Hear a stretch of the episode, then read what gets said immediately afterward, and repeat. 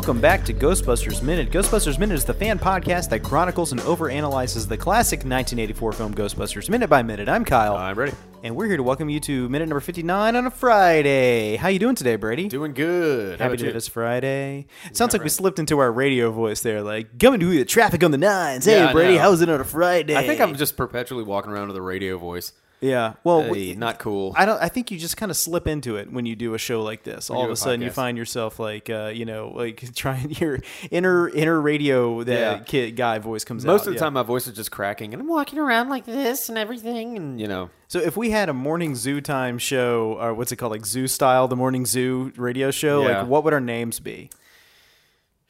Because usually it's a nickname and an animal. Yeah, right? yeah, exactly. So it would be like, okay, so you got red hair, so you'd be like carrot, and I'd be like, what kind of animal would I be? Let's see. Uh, The slow loris. Yes. yeah, yeah, that's exactly what I was thinking. Welcome back to Z48 with Carrot and the Slow Loris.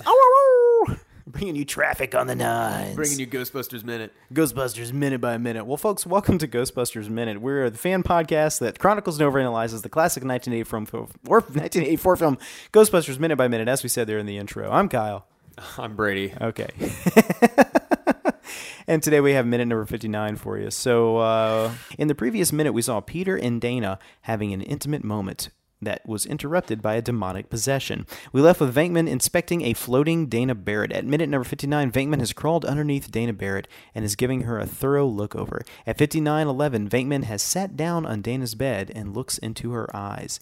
He asks her to please come down. Dana slash Zuul responds by growling and frightening Venkman.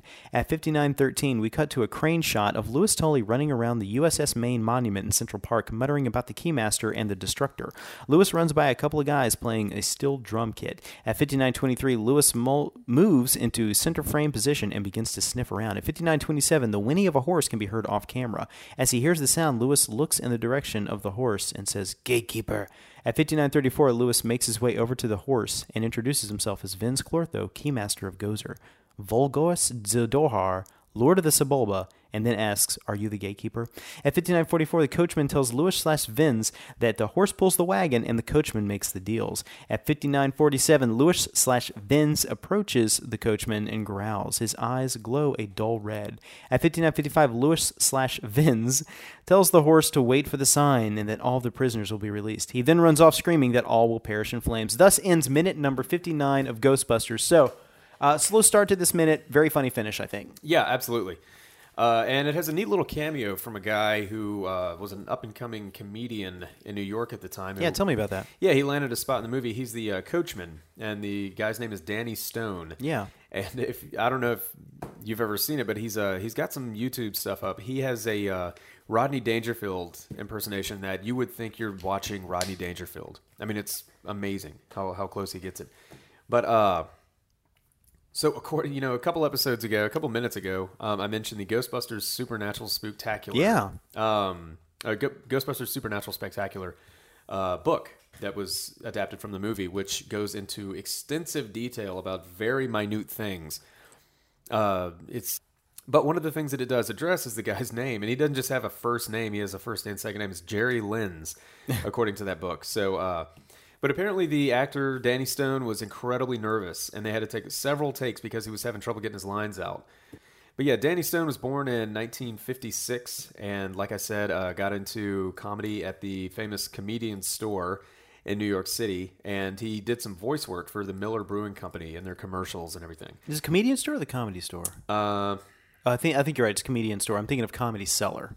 It's a different place. We're like Lu, uh, Louis C.K. and uh, yeah, guys could perform. And after doing a voiceover in commercials for Miller, he landed a couple of movie parts, and one of them was Ghostbusters, and then like Police Academy and Miami Vice, which are all like you know staples of the '80s.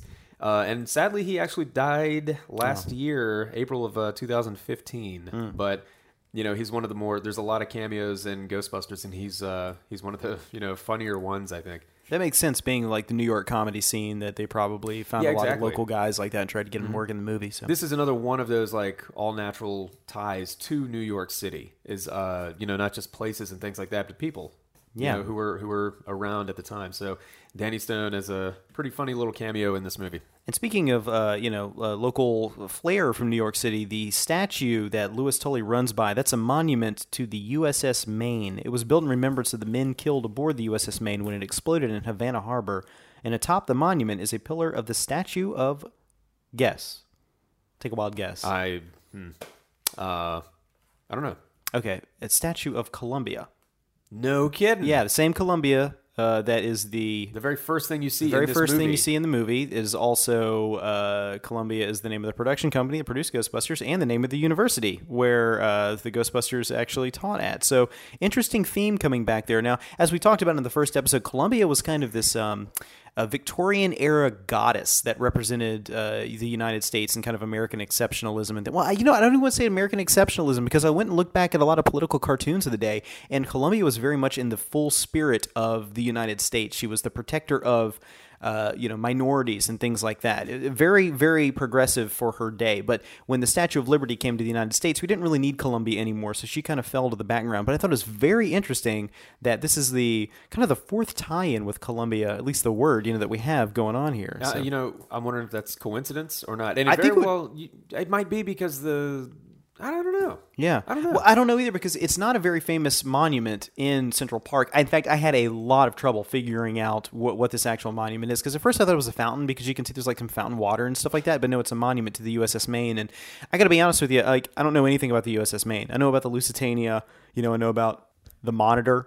You know, remember the Monitor? Yeah, obviously. But the uh, USS Maine, I don't know anything about, but I didn't look that up. I just looked up the information on the statue and was kind of like, whoa, whoa, Columbia is atop that thing? Crazy. I don't know. Maybe we'll find a Columbia again in this whole thing before it's said and done with. But- Maybe. so uh, Lewis says something about the Lord of the Suburbia. Do you remember that? Yeah. he says, you know, he's talking about Gozer, and he mentions the the Sebouillia. Well, the Sebouillia were a pre-Sumerian race of who worshipped Gozer, and in the 1985 draft of the Ghostbusters screenplay, it was noted that the architecture atop of 550, 550 Central Park West was Sebouillian.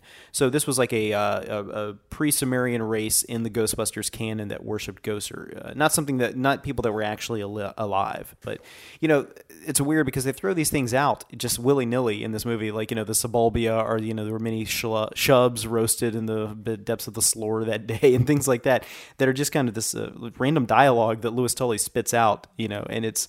Uh, it's never really delved into, but I thought that was pretty interesting. But You know, it's interesting that, and obviously that's got to be coming from Dan Aykroyd. Mm-hmm. Um, it's interesting that that stuff is in there, and I wonder how many people involved with the movie know about everything you just said. Like, does Bill Murray have, you know, any any idea what all that stuff is? I imagine you probably pick some up by osmosis, just being around the set and hearing things like Spate's catalog. That's the kind of stuff when you're the actor, you probably say to the screenwriter, you know, or the person who's keeping the continuity in the script, like, "Hey, what's the Spate's catalog? You know, what's the uh, Tobin Spirit Guide?" And just kind of get a brief description of it. So.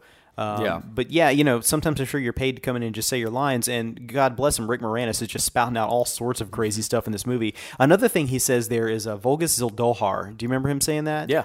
Uh, that is, I thought that was like a phrase that the cult of Gozer had, like some sort of like introduction to each other. Like maybe they'd see each other and be like Volguus Zildrohar. It kind of sounds like um, on Game of Thrones. Oh, what is that? Uh, it's uh, all men must die or something like that, and then the response is all men must serve. So I thought it was something like that, but apparently it's another name for Gozer.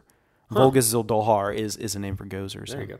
Rick Moranis. It's crazy to think that he wasn't the first choice to play that character. I know. It was actually cast very late in the game. You know, I know. as we talked about, John Candy actually was uh, in the running to play Louis Tully and actually showed up on set. And I, did they shoot any footage with him? That I don't know. Christopher Stewart could definitely tell you probably. Yeah, I, well, one of the reasons apparently that he wasn't uh, that he didn't go with it was there's a disagreement on the character of Louis Tully. He wanted to play him with a German accent and wanted to have two German shepherds with him. Yeah. and there was a disagreement because there was this dog iconography going on with Dana Barrett and Lewis Tully. You know, with the terror Yeah. dogs that they were kind of like, mm, that's too many dogs. Maybe you don't don't bring those dogs in. And he kind of agreed to leave the movie. I don't think it was anything like a big disagreement that led to him leaving because he does show up in the video in the for music, Ghost- the video, music yeah. video. Yeah. So it's not like he has any hard feelings for this uh, No. property, but he um, there's actually some storyboards he can find with uh, John Candy in them.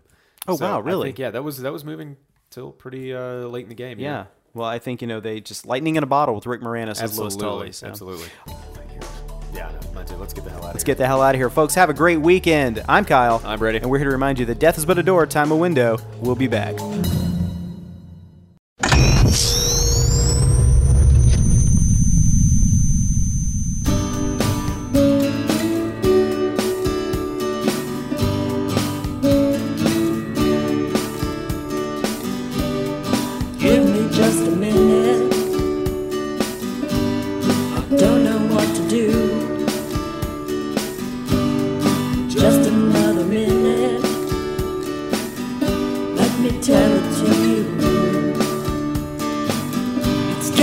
carry